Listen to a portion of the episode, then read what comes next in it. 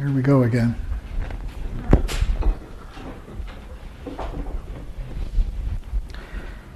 So anybody near you, you have not yet, by now we must have exhausted that one, huh? Well, there are a few. I think of this as compulsive friendliness training.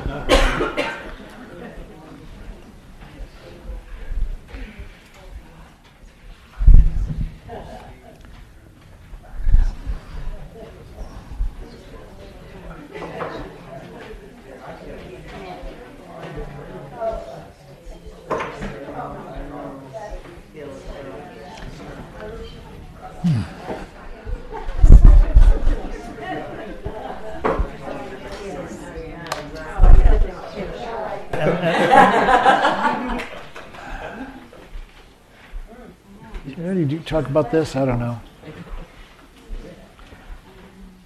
Okay, well, as long as this is up, I made mention of this, but now you can see it in the translated original.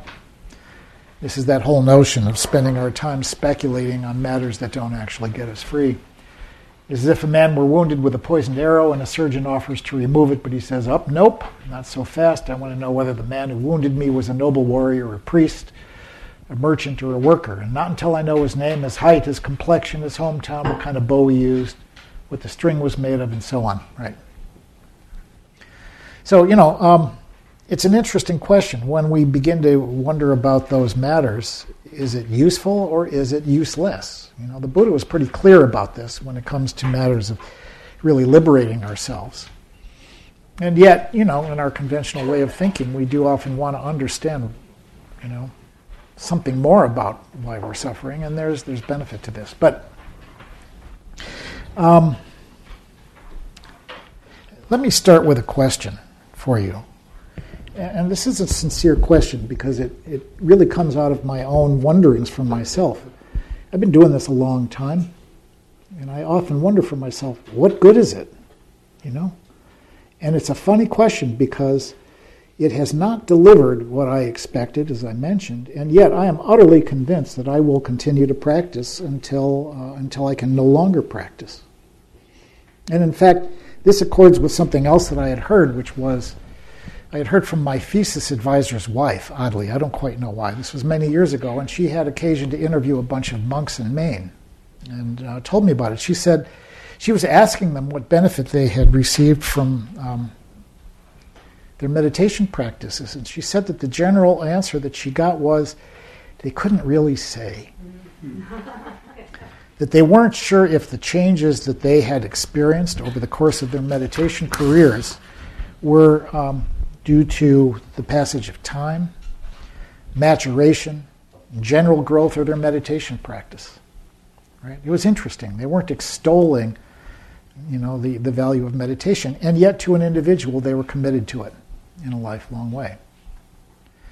And so there's something that I think happens over the course of one's meditation career, which is that if things are going well, our motivations begin to change, right?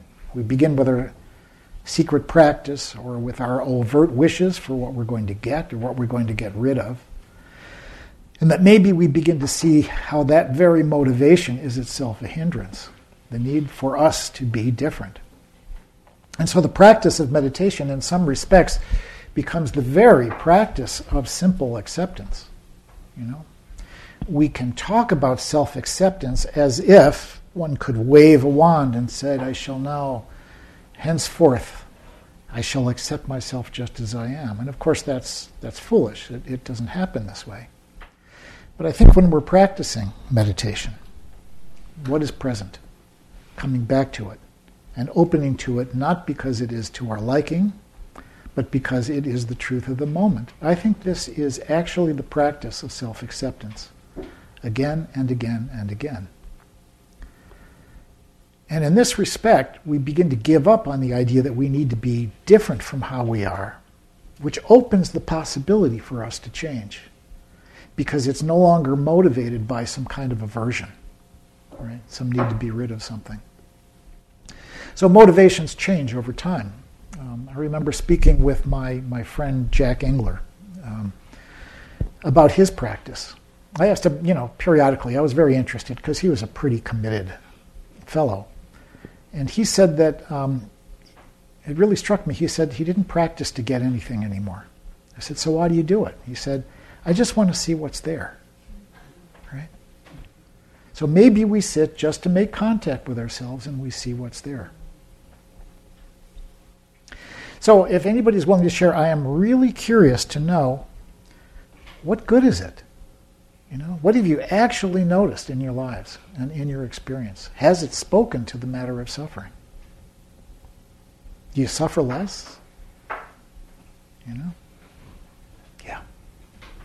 So I feel like everybody I've talked to thus far has been meditating for a long time, relatively speaking. I've been meditating for less than 2 years.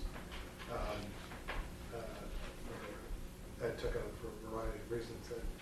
And one of them was that I had deep-seated issues from childhood that I had managed my whole life but never faced and really tried to understand and address in a meaningful way. Meditation has radically changed my life. It has allowed me to do that. Of course, it's not a panacea, but it has allowed me to forgive myself in a way that I had not been able to do for 45 years.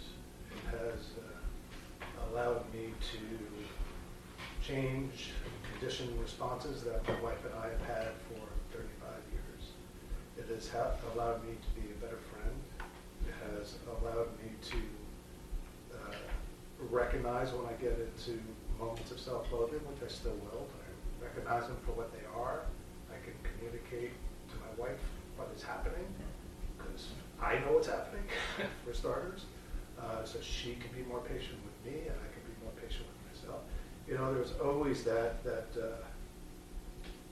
downward spiral of I would get angry, and then I would get angry at myself for getting angry, and then I would get angry at myself for getting angry, right?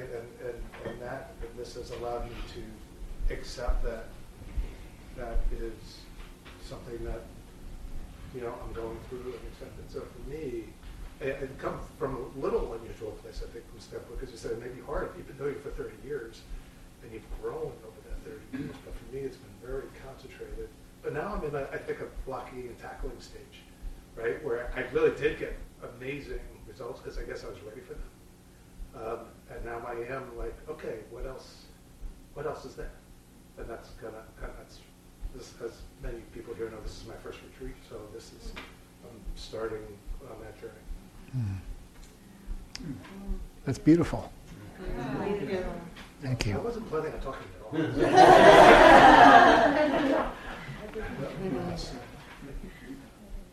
at all. So you've never done like a full-on silent retreat? No, I once set up a day and I'm terrified. Yeah. I figured I would ease into it with that. That's quite wonderful. Thank you. Celia. So I think when I first started meditating, I noticed big shifts. But then after doing it for many years, 20 years or so, I don't know what it'd be like if I didn't do it, but I know it would be worse. So it's like, it's not some kind of a state. Now I'm used to a state of training. It's just what I do with the suffering. So it would be worse, I think, if I didn't meditate. And my husband says I'm nicer, which I can't believe, but how could that be? So he gets a benefit, so that's good. Yeah. My wife has said to me, I don't know why you bother with this, it hasn't helped you any. and to which I say, it would have been worse. Yeah. You don't know what you don't know. Yeah. Yeah. So, interestingly, I've been meditating for about 10 or 15 years, and I teach it. And this summer, I really had a trauma. I had a terrible trauma. My little dog was attacked by another dog and killed. And my son was holding the leash, and I was walking with them.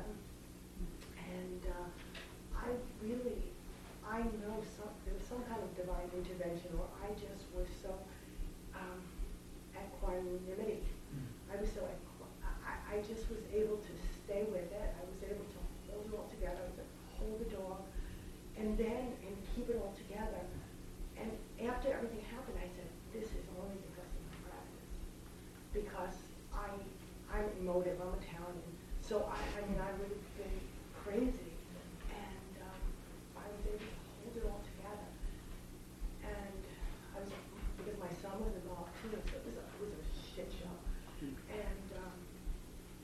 Dog, I said, you know, we said goodbye, and then we brought him to the, but I never would have been able to get through that and move on without being like, so that I think is really the proof of the practice, that I was really able to observe what was happening. The dog, when he died, I said to myself, we won't drive him to that. And I don't know, that's crazy, right? To be right in the middle of a trauma like that, and experience it like an observer almost. And I can say the dog is okay, I can say myself, I knew the dog is dead, I can say he's going to be okay, he's going to be okay, you know. And so that's... Yeah, I imagine you were able to offer something to your son. Yeah, exactly. I was there, and then my other kids came over, and we held it all together.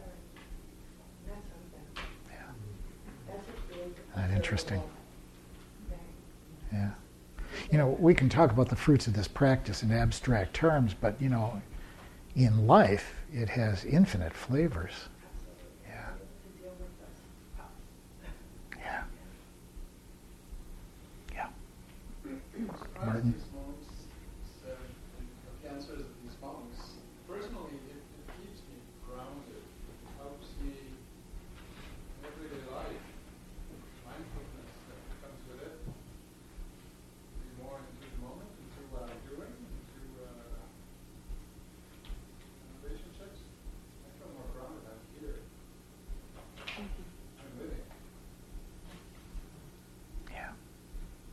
Wonderful.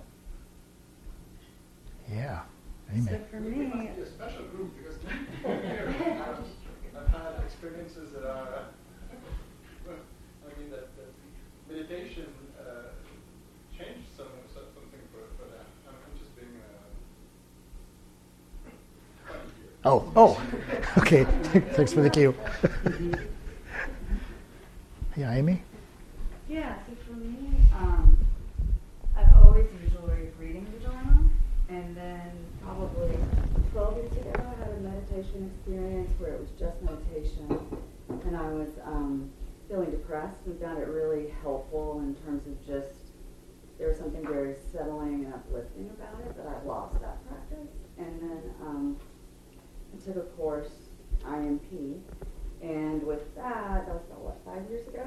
And since then, I've had a consistent practice, but I think for me, it's just the practice, it's the consistency, it's sitting, it's a commitment to self, which leads to that acceptance of kind of being with yourself every day, for the most part. But then it's also, again, the Dharma and the Sangha, because I remember when we had our first IMP, I was so shy, so nervous, so I didn't have my seat. I couldn't just speak like this. I was very shy in our small groups. And, you know, I mean, you guys have probably all heard us. You know, it's just like, you know, joy and abundance has opened up and a self-acceptance that I don't think I would have ever had without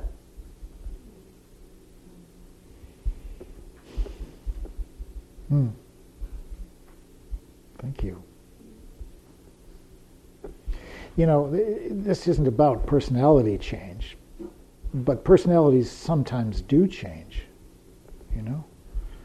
For some people, maybe there's a little bit of muting that occurs as something more flamboyant or urgent or hungry gets a bit attenuated.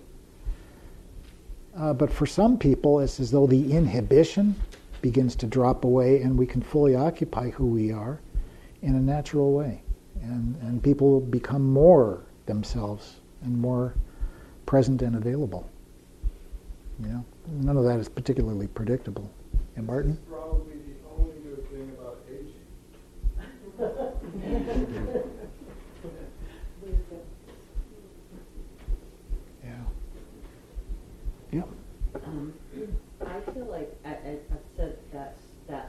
many times. I don't know what it would be like if I didn't meditate, but I know it would be worse.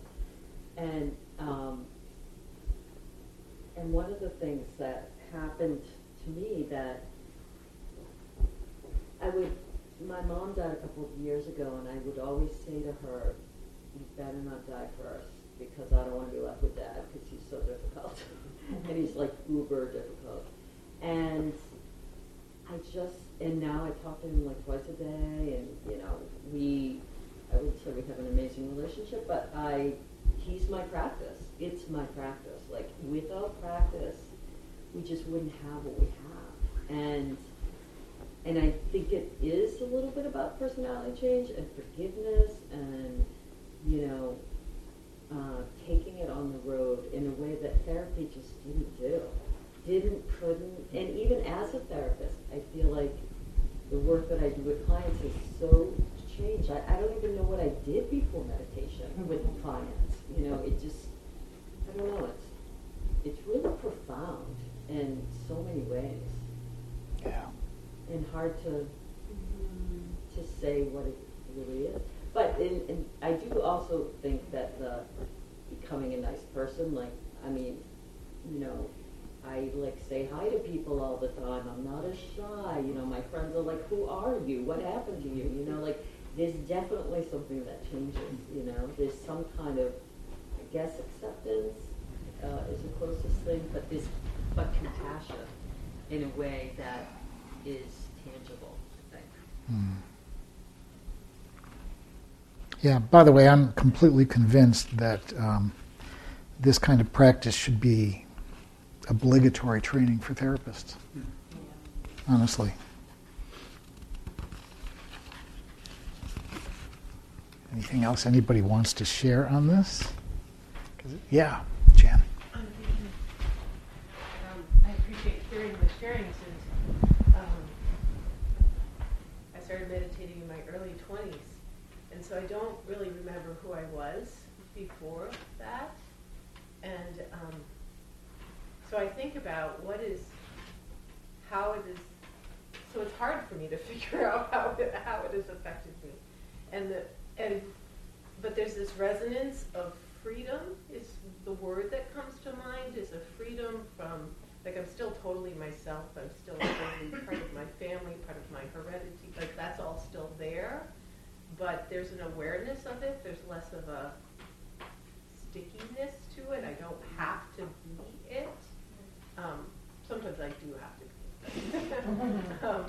So there's a sense of freedom from, say, trajectories. This is what I'm guessing, right? Because I'm trying to understand its effects without knowing, without remembering the other. But this freedom from trajectories, whether they're biological or hereditary or time, age-appropriate trajectories. And then I think about, you spoke about, why do we do this? And my practice has come through different metamorphoses, and is currently more Buddhist than it has been, or as it started. And in one of my studies, it spoke about that part of the reason we meditate is so that we don't have to come back, right? That we have less incarnations, something like that. And I thought, well, I really like I want to come back. And I contemplated, should I stop meditating? No, I don't want to stop meditating. Yeah. Yeah, the early Buddhist view of the world is that it is basically a suffering place populated by deluded individuals, and that one could not do better than to get the heck out, which is, I think, a little bit sad and depressing. My feeling was I'm not that interested in getting out because this is pretty interesting. I actually really like being alive, And I think part of that, for me anyway, is a consequence of practice, that it becomes endlessly interesting rather than some project. I don't know. I want to mention something about equanimity because of what you had said about your dog. I told somebody this story today. There's this stupa outside. And the first time we had the course that I had mentioned, we were in this classroom sitting, Andy Olensky was teaching, and we heard this thunderous sound, and we turned just in time to watch the stupa collapse. Wow. Just completely come apart. And it was really startling. And everybody was kind of stunned for a moment. And then Andy went back to teaching. And one of the women in the group said, "Wait a minute, you can't keep going. This thing happened. We need to address it. We need to process it." And now Andy had designed that particular stupa. And he said, it was so interesting, he said, "Nobody here has more investment in that thing than I do. But it's already fallen." Yeah. You know? We could process it, and it wasn't going to resurrect it. I thought that was just remarkable. From one perspective, completely unsatisfactory. But from another, it's like, what's next? You know? Yeah, Martin? Reflection on the comments of everybody about the changes in their lives and their practice. Is it possible that the people that started meditating later in life saw more change? Because monks live from a young age and grow with it. So grow in a certain way. And we get more enlightened because we are more in the darkness when we start. Well, so here's what I think. I think people's progress, however we understand that, differs between individuals. There are really inspiring stories that about people like Deepa Ma. I don't know if you've read about her, who was from the Deccan and had a really dreadful life and had put off her meditation career until relatively late in life, and then made extraordinary progress.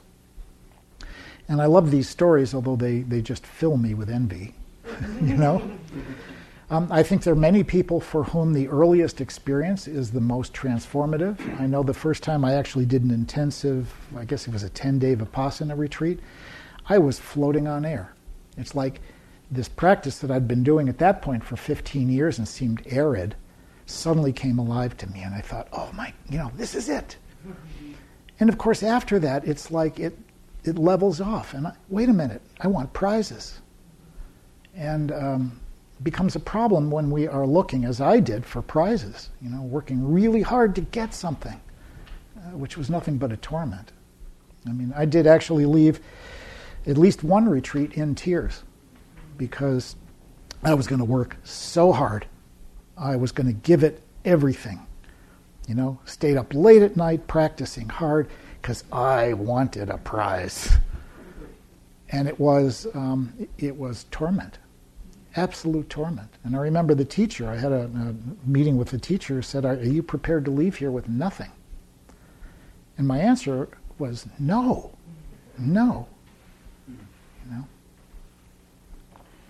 So sometimes the gains are really quick, sometimes it's really slow. I mean, I've spoken to people for whom in their practice they just settled into silence very quickly, and it was always a peaceful business. For others, it's tumultuous, which makes sense, because this path, even though it seems to be laid out in a kind of a systematic and predictable way, really what this is a tool for us to investigate our own lives. So there's no reason why this should look like anybody else's experience, because what we're doing is investigating this life, which is utterly unique, right?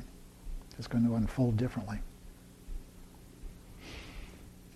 I suspect that for some people for whom the benefits come slowly, they quit first. We're expecting an immediate reward. For others, the first 5 minutes that they sit can seem like a revelation. The first time they've ever turned their attention inward, and the world opens up. Anybody else want to share anything about their experience? I just wanted to sort of say thank you for what I was speaking earlier about and then you used the word discernment, which of course is no fancy word, but when you said it was like things that's what I feel like I gained. A very, very imperfect practice of on the beam, off the beam, on the beam, really, but even with this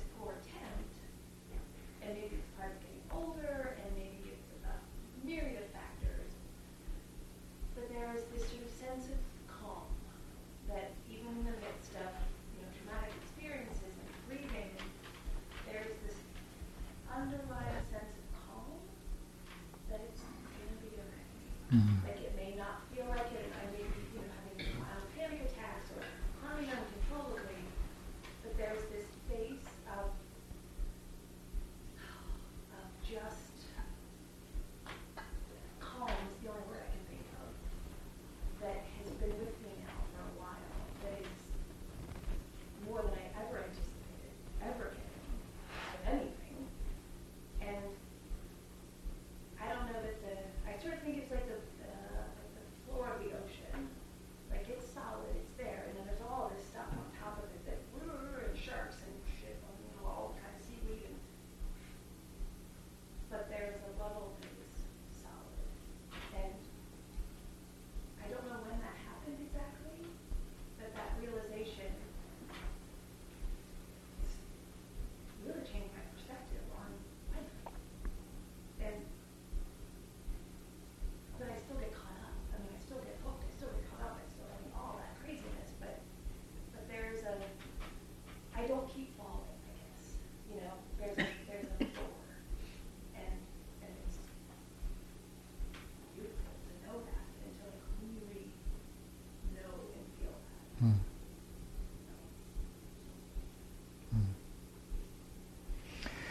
So, there's some circles who would say it's not savory to talk about our practice or the benefits, but then there are others, myself included at this moment, who actually think it's kind of useful for us to take note, to actually consider what benefit there has been. We can give so much emphasis to being attentive to moments of suffering. But of course, that's not the whole story. In moments of sukha or of happiness or ease, to be attentive to that as well, right? To actually notice this is a moment of no suffering. This is a moment where there are none of the defilements have arisen, and to be able to actually enjoy the quality of mind when none of these defilements are present, is very reinforcing. So I had Paige. I was just thinking when you're saying that, it's interesting when you think about different practices and how it's very like an echo chamber, right? And even us sharing our experiences is an interesting aspect of, thinking about, how the Sangha is an important aspect of our internal practices and how it changes how we experience our own practice, And I think it just was interesting because I was thinking about when you're talking about Zen practice and how it feels like you're in a Zen box, you're like in an echo chamber, and there isn't any talking, and there isn't any moving, and it's very individual. And how different being in a Sangha and talking about the benefits that changes the experience in some ways, Yeah, and the challenges, to hear other people's challenges is really useful. Exactly. And the other thing I also wondered about too, and you talked about this a little bit, is there a trajectory of healthy disillusionment that happens in everyone's? Is there a developmental process for people who've been meditating this long too, that there's a moment of disillusionment, healthy disillusionment, I don't know, we'll just call it healthy disillusionment, where you realize that without fruition, this practice is helps in some ways. It's like a different, instead of chasing after the experience, like you talk about. I wonder if you have to come to a place of that healthy disillusionment where it's just what it is, Yeah. I don't know.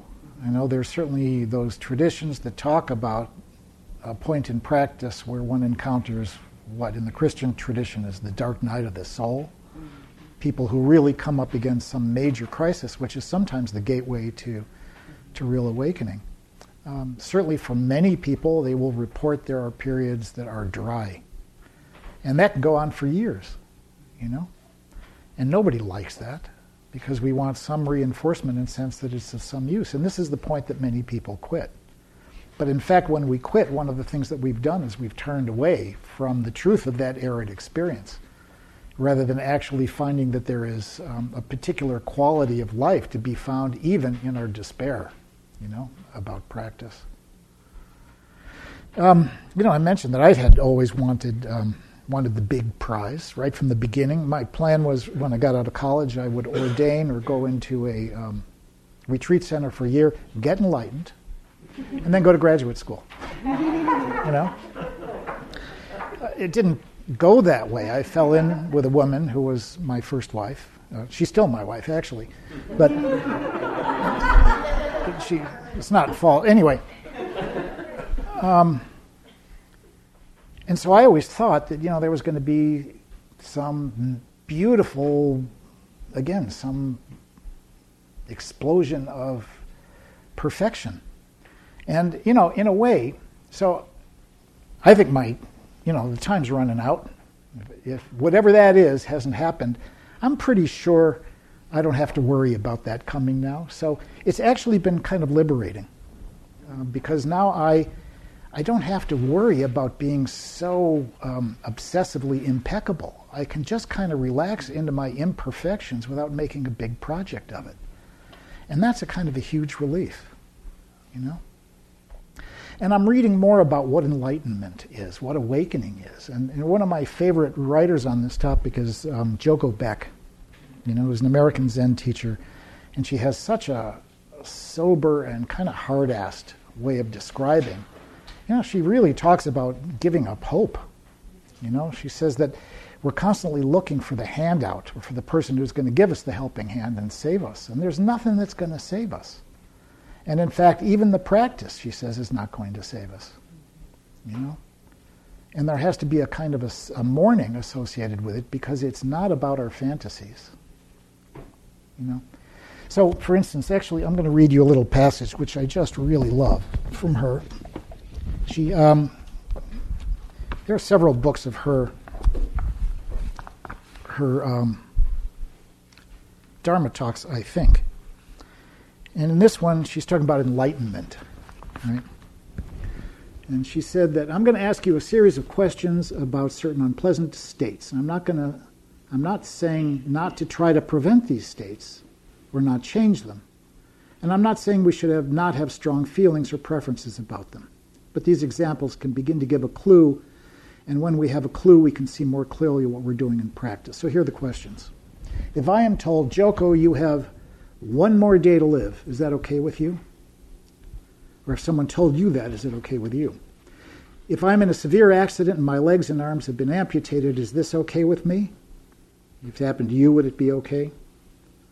If I were never again to receive a kind word or friendly, encouraging word from anyone, is this okay? If I, for whatever reason, have to be bedridden and in pain for the rest of my life, is this okay with me? She continues. These are like really dreadful things. If I have to live my life as a beggar, if I must lose whatever and whomever I care for, is it okay? And she says, now I can't answer okay to any of those. And if you're honest, I don't think you can either. But to answer okay is the enlightened state, if we understand what it means for something to be okay. For something to be okay, it doesn't mean that I don't scream or cry or protest or hate it. Singing and dancing are the voice of the Dharma, and screaming and moaning are also the voice of the Dharma, right? For these things to be okay for me doesn't mean that I'm happy about them. If they're okay, what does that mean? What is the enlightened state? And she says, it's when there is no longer any separation between me and the circumstances of my life, whatever they may be. It is what it is. So this is so interesting. The voice of the Dharma might be our authentic misery. And it puts into perspective something that the conversation I had with a teacher on a Zen sesshin. I was miserable. I was really miserable, and I just wanted relief from my misery. And I had Doku-san, the kind of individual meeting in the course of the retreat. And I was spilling all of this out. And he was kind of smiling and even approving. And it pissed me off. It's like, don't you hear me? What is it? Why don't you get what I'm going through? And I don't remember precisely what he said, but it took me years to begin to understand why he was kind of smiling and even approving. And I think he was approving because I was all in. right? I was in a messed up state, but boy, there was nothing left out. You know, so it was truly wholehearted. Sadly, it was wholehearted misery at the time. And I couldn't see that there was anything about that that was beneficial. Right? So this is pointing to a different idea about what awakening is. It's not some kind of fantasied world in which there's no suffering. It's the freedom to suffer. It is the freedom to suffer without separation. Right? Acceptance. Deep acceptance, yeah. Not fighting the circumstances of our lives. I asked him what the same teacher, I said, what do you do when you have enormous pain? And he said, I invite more of it. And I thought, well, that is screwed up. And, you know, I don't think he's actually getting more of it for having invited it, but it is a deliberate attitudinal statement, right? That I'm not going to fight this. I'm going to say, bring it. Bring it, whatever it looks like. Right? This wholeheartedness.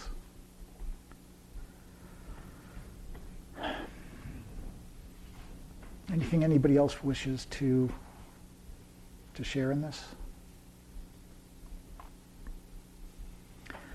Okay, well, I warned you. Now I'm going to just begin the blah, blah, blah again. Actually, you know what? I'm going to do one other thing. I'm going to read you this because I like it.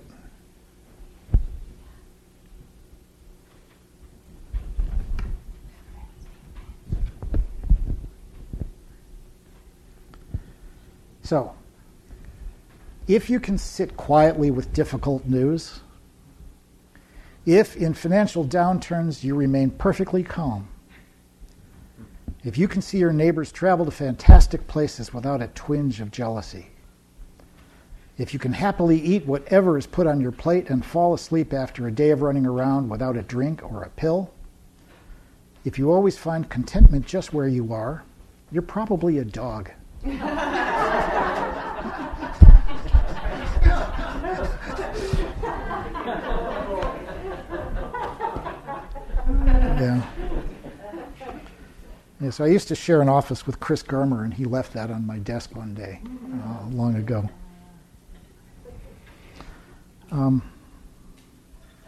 Okay, so back to the Buddhist stuff. After this conversation, this seems a little bit dry, but the experiment requires that we continue. So I don't have a slide on this, but... in the Buddhist lore, there are three types of suffering.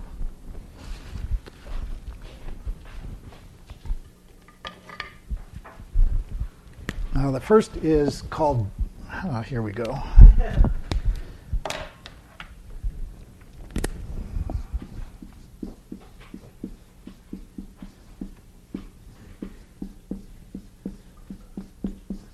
When I was in graduate school, my mother asked me if they had courses in penmanship.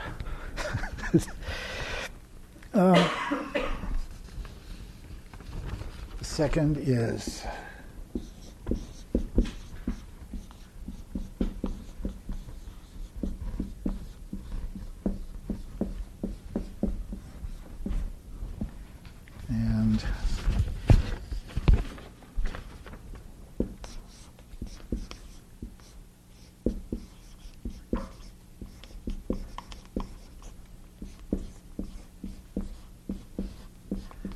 about this. I'm kind of run out of ink here. So dukkha dukkha, sankara dukkha, and vipaparinama dukkha. And I'm raising this because I want help understanding it. I've read about these things on many occasions, and it remains a little bit unclear to me. But I'll tell you what I think I understand. The dukkha dukkha, one level of suffering is the suffering of suffering. Hence dukkha dukkha. And generally, this is regarded as not getting what one wants, old age, sickness, death, lack of sleep, depression, mental illness, pain, loss, frustration, say, even with injustice, separation from loved ones, unpleasant conditions. So the implication is here is that it is not just these matters, but it's our aversion to them that gives rise to suffering. But the pain in dukkha dukkha is inherently unpleasant. You know, if you stub your toe, it is unpleasant and it's going to be painful. It doesn't really reside strictly in our aversion to it. It's just intrinsically all of these things. You know, loss, sickness, and so on. And it can be both physical and emotional. The second level, sankara dukkha, is understood to mean the suffering that is associated with impermanence, meaning that maybe you get what you want, but then it slips away, right?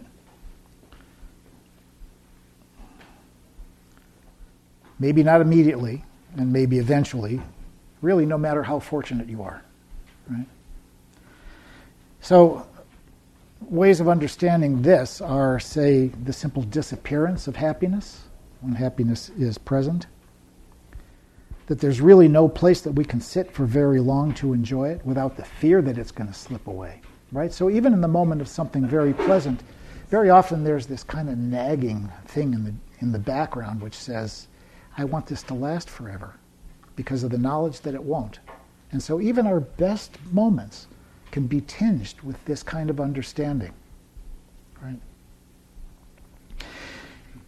Sankara dukkha can be seen in our anxiety about the future and is sometimes associated with formations. I've translated sankara as formations. That is to say, how we think things should be, or our judgments about the fact that they are not the way that we think they should be. You know, it's the voice that maybe says, it's not fair.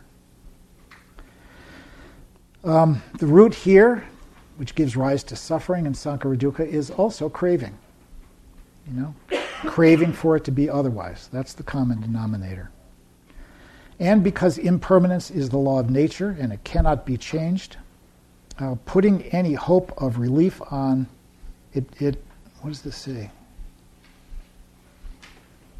Okay, forget that. But one of the commentators did make the comment that without permanence, if everything was static, there would be no hope of any kind of liberation. And in this respect, the very thing that becomes the cause of our suffering is also the cause for some kind of hope because of the possibility of change. So the third, viparinama dukkha, is this is the one that I find most confusing. It's often described in terms that things suffer, or that all things are tinged by suffering. It's kind of all pervasive due to the conditioned nature of phenomena. So it's the underlying anxiety about things that even in good moments, it's subject to change due to the absence of any solid ground. That this is sometimes conscious and sometimes it's unconscious. It might be that kind of nagging background restlessness. It's tied to the gap between reality and our human approach to it, to try to possess and to own things, which is fundamentally impossible. It's in the nature of reality, that is to say, into the reality of our experience, which don't conform to our wishes. Right? And how little really does truly conform to our wishes for very long. It's likened more to being akin to existential angst. And it's not just a response to unpleasant experience, but also to pleasant experience, because there is that craving for it to continue. Because nothing that is impermanent can ultimately be satisfactory. It's associated with a state created by a false sense of self. And I wonder if this is particularly a subtle form of suffering that is gradually only revealed with continued practice. And indeed, maybe is only fully understood with deeper stages of concentration and of understanding. But at this stage, it is said the suffering is no longer seen as coming from the outside, but from unwanted conditions, but rather from one's own self-created conditions. So, I'm a bit fuzzy. Now, if we understand this as just the crap that happens to us, that's easily understood. But the thing that gives rise to suffering in each of these is that restless movement of mind that says, not like this. It should be different. Right? So we have bad circumstances. We've got basic instability of all of our opinions and our formations, right, that are fundamentally unreliable because they're subject to change. And then this, which is that things suffer, that there is no there's no safety to be found in any phenomena whatsoever. So it's also, I've read a lot of contradictory things here, which leads to my confusion. Our meditation practice isn't going to do a thing to stop aging and sickness, right? It may begin to illuminate something at this sort of suffering, but it's said that our practice is really finds its purchase here, you know, in a deeper understanding. But I'm literally asking if anybody understands this well, or well enough to kind of hazard some sense of what it is. Yeah. Well, the way I learned it, internalized it, it's so dukkha, it's unavoidable, right? That's just life. That's life happening. The sankhara dukkha is the suffering of constant maintenance. The house that needs painting, the body that breaks down, the whole, you know, the maintenance of it all. And that it's all going to break. You know, it's all going to come apart. Even though I do my best, and the world is asking me to keep at it. And then the last one is more like the flavor of this thing I love, I'm gonna lose it. So it's like the bittersweetness of the engagement with even the beautiful will be gone. So the last one is total groundlessness. And the middle one for me was more explained as the struggling and efforting. And then the last, but it was like, I can't dodge this arrow. I can work really hard to dodge this one for a while, and then this one's going to get me at some point, and I have no, like I'm not even going to know. How does that sound? That's great. Okay. That's much clearer than my muddied understanding. Yeah. Do others have knowledge of this particular breakdown of things? You know, I think it's trying to point to something significant, but because, you know, in the end, the suffering, again, to be found in any of these is fundamentally the same. It is the rejection or the resistance against things as they are, because of our imposition of our opinion, our opinionatedness, and our preferences. Would you read again what you read? Which part? All of it? The last one. Okay, so these are my notes pulled from a bunch of different sources. That it's all pervasive due to conditioning, anxiety about things, even in good moments, due to the absence of solid ground. Sometimes conscious, sometimes unconscious. It's tied to the gap between the reality of our reality and our human approach to it, which is to try to control and to possess and to own. Right? There's this kind of misalignment between our very nature and the nature of reality, because in reality things don't conform to our wishes. Like existential angst, a response not only to unpleasant but also to pleasant experience when there's a craving for it to continue, that nothing impermanent can be satisfactory. So, you know, among my notes as I'm kind of reading about this, one of the comments was that practice, of course, doesn't prevent the first type, nor even the second, but it may find its application to the third, which is inherent in the other two.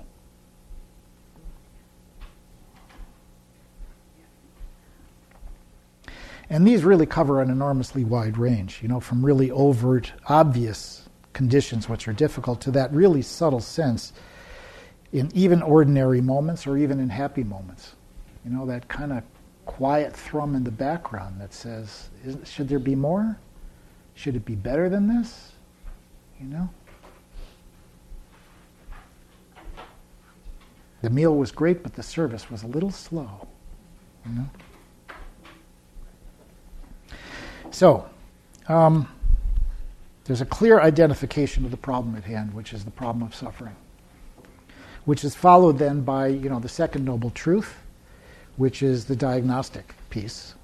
You know, for having railed a lot about, you know, the difference between a Buddhist approach and a medical model, this conforms really nicely to a kind of a medical formulation, if you like, in which the first noble truth is the simple symptoms. Suffering is the symptom. The second is the etiology, the cause, which is craving. The third is basically a prognosis, which is that this is really treatable. And then the fourth, of course, is the treatment plan. But the second noble truth, which is about the cause, we've talked a lot about this, which is the way that we try to hold on to things and experiences, which by nature cannot be held for very long because they are so transient. And that suffering arises when the ever-changing self tries to cling to a world of experience which is in constant flux and just isn't going to cooperate with our efforts. So if the essence of life is change, the essence of grasping is to prevent it. Right? It's kind of doomed. In the face of the experience of its own change and impermanence, dukkha is the expression of an intense desire to perpetuate the self. You know, in this respect, we can actually see the self itself as a kind of an effort to build a defense against. Let me say this differently. When the self arises, because particular conditions permit it, no sooner has it arisen than its primary motivation is to preserve itself. Right? Self arises, and now self wants to aggrandize and to protect and defend itself. And suddenly we have a whole new range of motivations in our conscious and unconscious life, which is the self simply trying to take command of everything for the purpose of protecting itself from the intuitive understanding of its own transience. The self really is not particularly tolerant of the knowledge of its own impermanence. And so we work really hard in our conscious and unconscious lives to try to mask that fact. You know? Some of you have heard me yammer about this, but one of my favorite authors is Ernest Becker, the author of The Denial of Death, which is getting some press again recently. It actually won the Pulitzer Prize just after, I think it was published just after he died in 1974. And he basically recast psychoanalytic theory into an existential framework in which he claims that it is not sexuality and aggression that we defend against, as Freud suggested. What we really defend against is the fear of our own mortality. That the self, which wishes to be God to itself and to be able to create, you know, and to establish itself as significant, as meaningful, is constantly faced with threats against that very project because we are born into these physical bodies which will die and decay. But the self can't meaningfully contemplate its own demise. It exists in some respects for the purpose of trying to defend itself against those feelings of vulnerability and mortality. Right? So the self becomes a real problem. It's kind of it's like a Chinese finger trap, you know. Once it arises, we are really stuck with a major problem on our hands. So, once the self arises, it's accompanied by this thirst for the will to be, the will to exist, and to become more and more, to grow and to accumulate. Right? And all of this basically leads to more cycles of suffering. So it's understood that this craving is not a universal law of nature, or a cosmic law, or metaphysics, but a conditioned phenomenon, and therefore, at least it's kind of workable. I think I have a slide for something that's just kind of fun.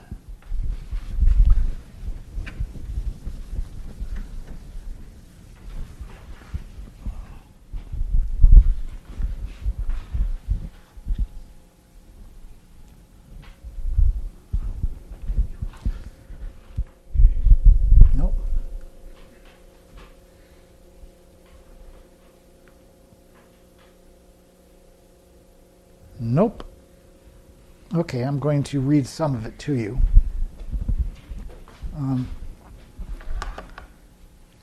This is it's a poem. It's a recipe for unhappiness. One cup of what is, one cup of inability to accept what is, 3 tablespoons of complaints, 1 teaspoon of light whining, a quarter of a pound of alternative scenario, preferably unobtainable, 1 bunch of actual reality, 1 pint of idealized worldview, 2 teaspoons of perfection, 4 sprigs of envy, minced for garnish. So in a large bowl, whisk together what is with an equal amount of the inability to accept it. Stir in complaints, let it sit until brooding and sulking set in. Add a dash of light whining, especially in the company of friends, but be careful not to overseason or they won't hang around. In a separate bowl, add alternative scenario to actual reality from your garden and separate the leaves from the stems. Then try to reattach leaves in exact pattern that existed before separation. Pour in idealized worldview and process in a food processor using the on-off turns. When mixture is pureed, add to what it is and the inability to accept what is and blend. Add exactly 2 teaspoons of perfection and let stand until tears form. Garnish and mince with envy and serve immediately. Yeah. Who wrote that? I have here Free Mora Marco, if that's a name. Yeah. All right. So, still another quote. This is from Kosho Uchiyama, from Opening the Hand of Thought. Ordinarily, we spend all our time comparing and discriminating between this and that, always looking around for something good to happen to us. And because of that, we become restless and anxious about everything. As long as we're able to imagine something better than what we have or who we are, it follows naturally that there could also be something worse. And we're constantly pursued by misgivings that something bad will happen. In other words, as long as we live by distinguishing between the better way and the worse way, we can never find absolute peace such that whatever happens is all right.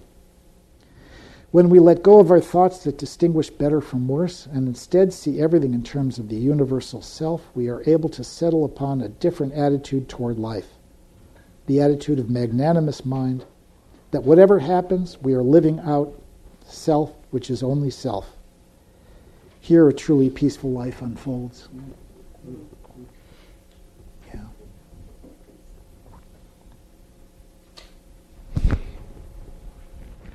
So, the third noble truth as the prognosis kind of suggests a little bit what relief might look like. Complete relief, of course, being full awakening and nibbana.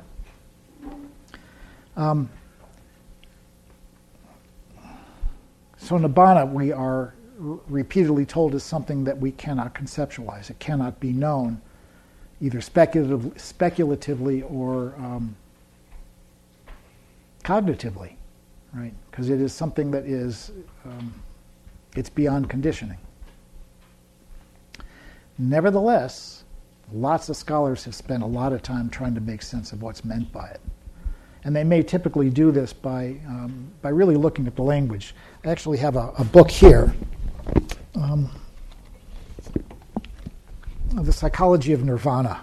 I bought it for $1.45 long ago, and it is, heavily underlined.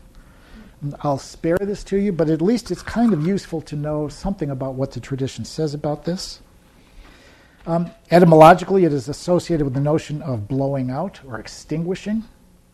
In this case, it's extinguishing the fires of craving. And we're reminded by the scripture of the impossibility of describing it without personal experience, but still in the literature it's described as the superlative happiness, truth, bliss, the unconditioned, seeing things as they are without distortions or self-projection, free of the anxieties of life. free of the three root causes of greed, hatred, and delusion. And it's understood, see, unlike, say, the Freudian model, which says that the root causes of our instincts are immutable. They're our animal nature, and the best we can do is to accommodate them, right? We can adjust to them, but they're not going to leave us. It's interesting that the Buddha is recognizing very similar impulses within us, but he doesn't call them instincts and doesn't regard them as immutable. It may take a lot of work, but in principle, the very things that Freud said could not be changed and only could be accommodated can be overcome. And they can be overcome, in fact, to the point that they are pulled up by the roots. And this is what's understood, I think, by Nibbana, or full awakening, which is that the root causes of greed, hatred, and delusion are pulled up by the roots such that they cannot return again. Right? Up to the point of full awakening, under the right conditions, they can always kind of sprout again. But at this point, there is nothing more to be done. You know, the work is finished. One has no further needs in this regard. In some of the suttas, Nibbana is described as health, which is kind of interesting. It's all, you know, there's a whole literature that kind of puts it almost in the terms of health versus illness. In addition to being discussed as freedom, and it is understood that it is possible to have mental health of this sort despite physical affliction. And one of the bits of speculation that I've read a little bit about was, I think the Buddha may have died of dysentery, something like this. And the question is, did he feel pain? You know, how did he deal with being a little annoyed that somebody fed him some tainted meat? And I have no idea how to answer this. It would be lovely to think that he was beyond all pain, but you know, dukkha, right? If he was doubled over in gut pain because of dysentery, I assume he suffered that moderately, humanly, right? I don't know.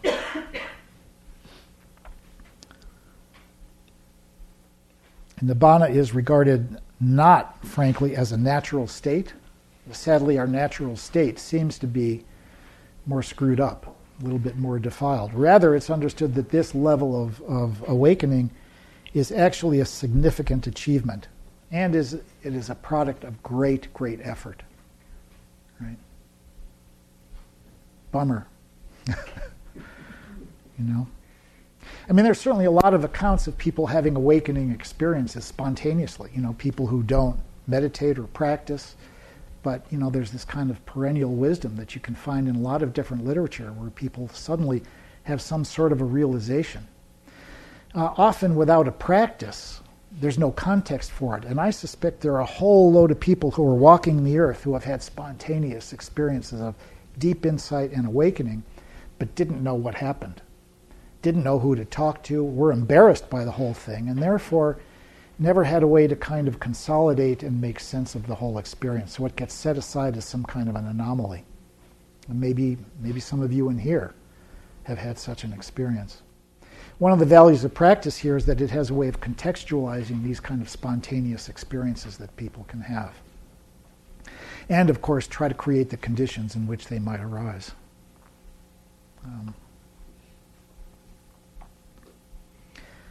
One of the values of practice in such instances is that without training, and without good guidance of a teacher, we may have some kind of moments of deep insight or of awakening, and then grab onto them. I've got it. This is it. You know, this is enlightenment. And indeed, I think the world is rife with any number of meditation or spiritual teachers who have had their enlightenment and then hang out a shingle. You know, and having had this experience, this becomes the evidence of their authority to begin to teach. And sometimes, and I've met some of these people, you know, it kind of smells from 100 paces, you know? And the literature and the tradition kind of warn about the dangers of attaching to any particular experience. You know, this isn't quite awakening, but you know, I had been on retreat once, and I fell into a state that I think was a jhana, you know, it was an absorption state. And I kind of stumbled into it quite by accident. And I can only describe it as having been still like I had never known. I mean, it was just like the water was as still as glass. And it was really delicious. And I loved it. And then it was actually pretty instructive, because at some time I was really enjoying this, and then I had the thought, I really like this. And poof, it vanished, right?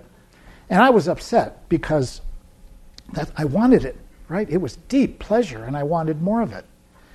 And so for the longest time, my practice seemed to be directed at trying to get it back, you know, which is ridiculous, you know? But I didn't know.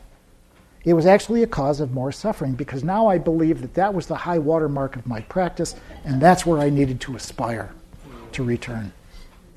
And what I missed was that there was some real learning, which only became clear to me later, which is that I saw with exquisite clarity how something that was really pleasurable gave rise to grasping, and as soon as that grasping appeared, suffering arose because of my effort to nail it down, you know?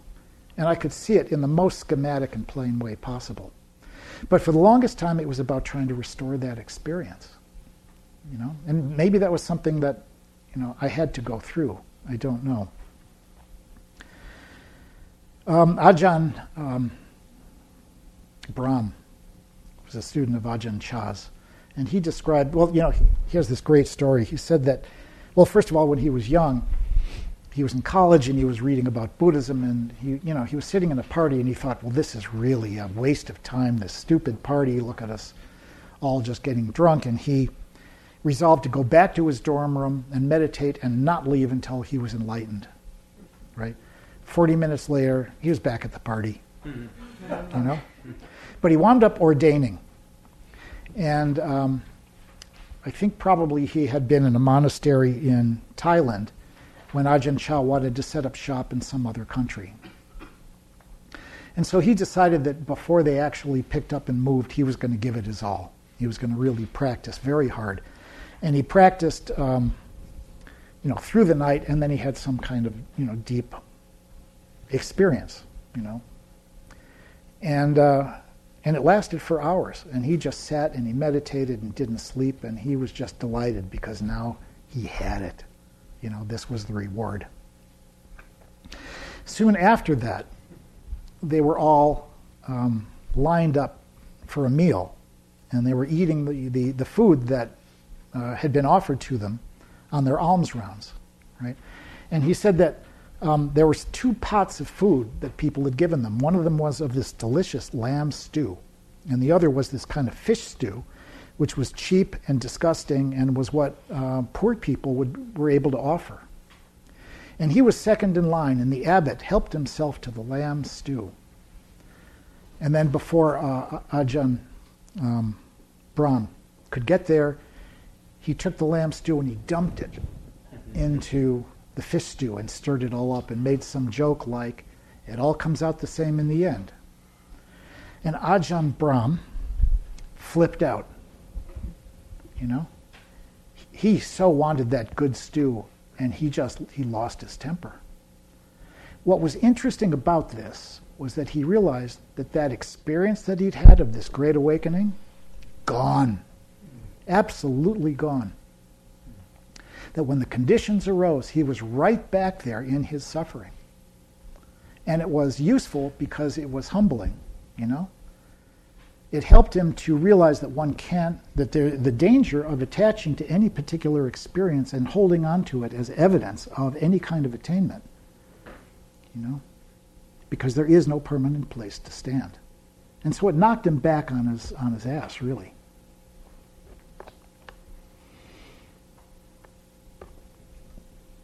How did he get there?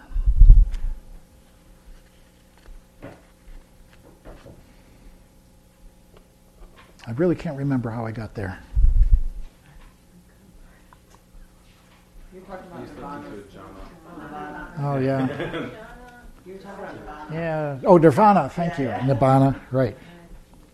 Right. Thank you. Thank you so much. Nibbana.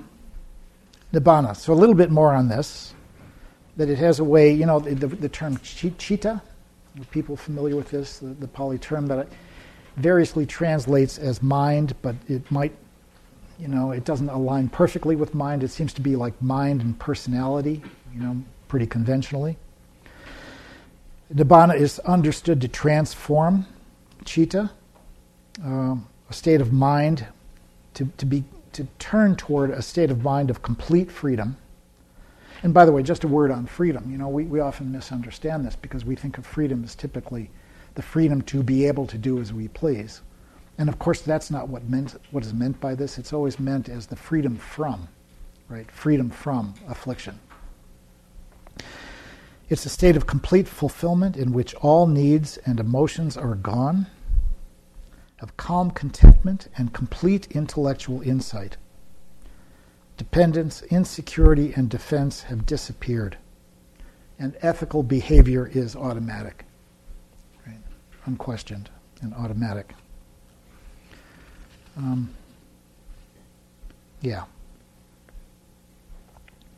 So, you know, we can fantasize about this, we can imagine it, but it's not something that we can grasp intellectually. So another fellow who I've read multiple times, it's completely fallen apart. This is a book called The Psychological Attitude of Early Buddhist Philosophy by Angarika Govinda, who was a German national, became a Tibetan monk. And man, this guy had a lot of time on his hands because he spins out these really elaborate models. But it's actually quite clarifying of the path. But one of the things that he had said is that we can think of wisdom or understanding or knowledge as having three levels. The first is the level of basically opinion, which is personal and subjective, right? And we carry around all of that. The second, he said, is more rational and objective, and this is the kind of knowledge that's associated maybe more with the scientific process and with reasoning. You know, it tends to be non-subjective. But the third level of understanding, he is saying, is what he called the intuitive level, which is free of dualism or emphasis on either subject or object, but is known in the complete union of the knower and the known. So this is kind of interesting, because we can read all about this stuff and we can argue ourselves into some position, but really what it's pointing to is that the wisdom that we gain is not something that can be held out, you know, as a statement or a conclusion. You know, the wisdom that is gained in this practice isn't like syllogistic logic, you know, or that 2 + 2 = 4. Because even though that might be an indisputable fact, it's still possible to get contentious with it and say, no, it's not. You know, you'd be wrong. Anyway, the point here is that what he's saying is that this level of wisdom and understanding is something that is beyond dispute because it is not it's embodied, right? He said that wisdom, to talk about wisdom as something abstract is like talking about health in the abstract. We can talk about health as a concept, but it really only has meaning when we understand health as a condition of a particular body. And then it begins to have meaning. In the same way, he is saying that wisdom only truly has meaning as the condition of our being. So it's not like, you know, spinning off wise, you know, aphorisms, of course, but it's that intuitive embodied understanding of exactly what the moment requires, you know, what is actually happening here and now that's not separate from us. And it can come and go, not an all-time achievement. But I think about you're sitting with your dog who's been attacked, and wisdom was present, you know. It didn't even need to be summoned. This is the kind of knowledge and understanding that is transformative, you know. When this sort of wisdom becomes available to us, it changes us. It's not something that we need to rehearse or write down in our notebooks. Rather, it's a little bit like at our DNA level or a molecular level, some kind of a shift occurs. And there are changes of this sort that are more or less irreversible. even if conditions come up and we find ourselves back in some kind of a shitstorm, there's at least the understanding that this is a state of mind. It's not the truth of the matter. And we can't undo the kinds of things that we have discovered. So, you know, in the Buddhist view of levels of awakening, you know, the first is what's called stream entry, which is you get your first taste of awakening, I think. The second is the once returner. The third level of awaken is basically the one who never returns, and basically it's a level of awakening or understanding that is irreversible, and there's no turning back at that point. You know, there's no returning to the comforts of our delusional belief system. So, you know, this is an interesting notion of what wisdom actually looks like and what awakening looks like. Not something that can be conceived, but rather something that in which the subject, the knower, and the object, the known, become indistinguishable. That knowing happens, right? You may be familiar with this teaching of the Buddha, who summarized the awakened state by saying, "In the hearing there is only what is heard. In the seeing there is only what is seen. In the smelling there is only what is smelled," right? And so on. So this is interesting. These experiences arise, but they're not arising to someone. They're just known in and of themselves. There's a complete identity of the knower and the object. You know? And you may well have had simple experiences like this in small ways, right? When there's some kind of deep absorption, and we're no longer conscious of ourselves, but we are so engrossed in the very thing that we're doing. And there's great rest in this, right? There's great relief and pleasure in those experiences. Sometimes described as the experience of flow, you know, where the doer, the observer, doesn't seem to be anywhere to be seen, but there is complete absorption and observation happening. So this kind of knowledge is beyond debate. This understanding is beyond negation, and it requires the training of the mind, also sometimes called bodhi, another word for the same thing. I also have read where someone said that spiritual problems of life at this stage are not resolved. You just move beyond them, which is interesting.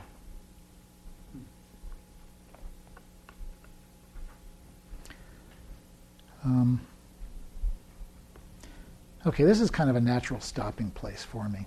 So what? So, comments, thoughts, questions?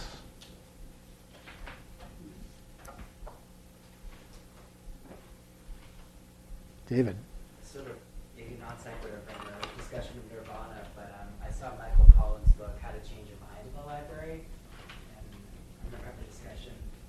Anyway, I mean, he talks about parallels between altered states of consciousness experienced through psychedelics and deep meditative states. Do you have any interest in either like parallels in terms of looking for neural correlations in these experiences, or just more broadly in terms of, I don't know, self-growth exploration, or as a clinician in terms of the promise, you know, for therapeutics based on these? Well, let me take the easy one first. As a clinician, absolutely. Yeah. And I've actually, it's dicey, because most of these things are illegal, but I have raised with some individuals the prospect of their having some kind of an experience with a plant medicine or with a psychedelic, right? And some of them have followed through and done it. In some cases with some genuine benefit, and others didn't accomplish a thing. I think it has therapeutic potential for sure. You know, I mentioned in my own experience that I felt I'd been given some kind of an insight earlier on, and it turned out in the long run, I think, to be a bit of a hindrance, but at the time, it seemed to say to me, awakening is actually a possibility, because I had a taste of this, I don't know, non-dual state. Personally, I don't think of this, and this is just really personally, I don't see this as a path.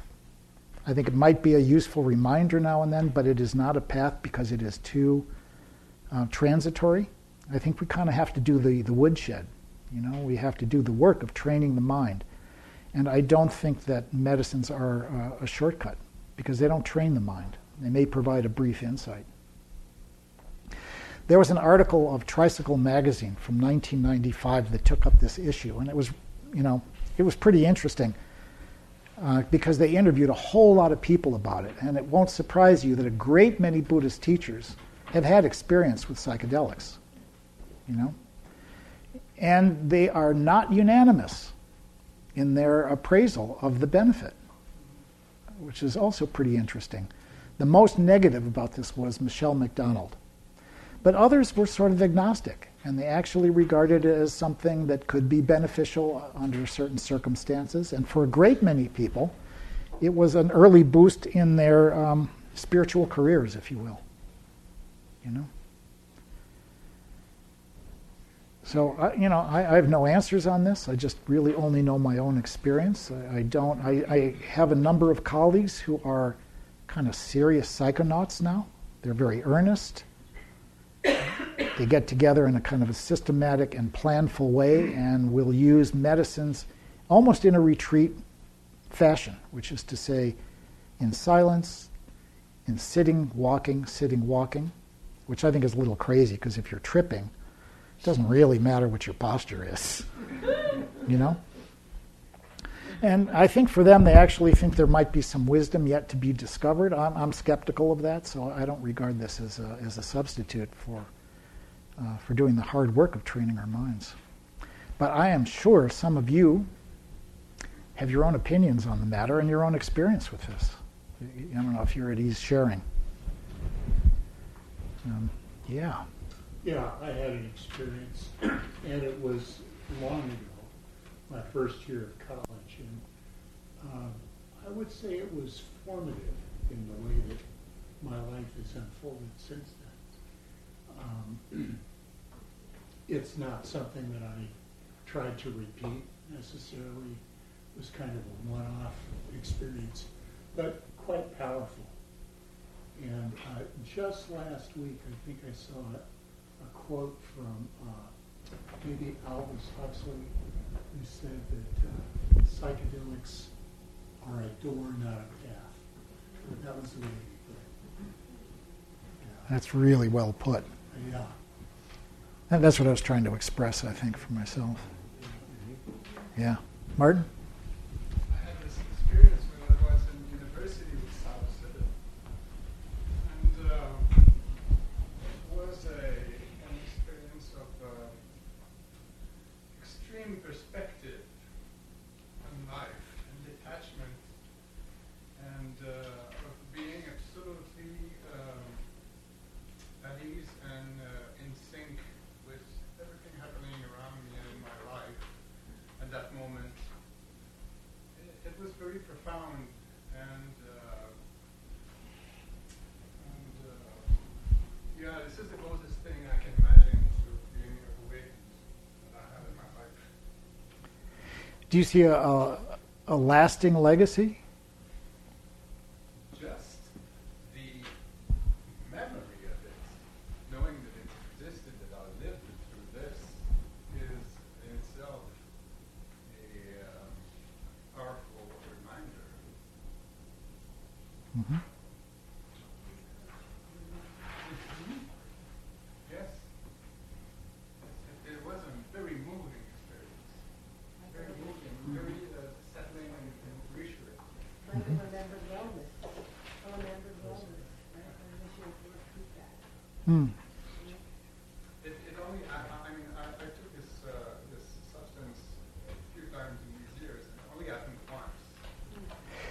Well, I have it in mind that somehow the first experience, when it remains novel, is the most powerful.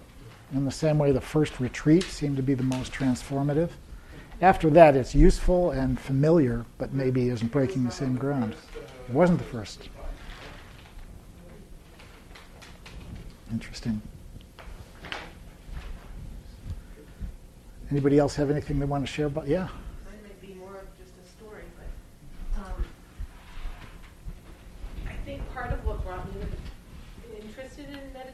didn't come from my family was an interest in, what was this? Like, I never really liked drugs or anything as a teenager, but I knew people that did. And I was interested, I think, in that experience, but I didn't want to, I wanted to do the work, not, I was afraid of the door. I think I was afraid of the door. And so I wanted to find the path. And so then I did that route.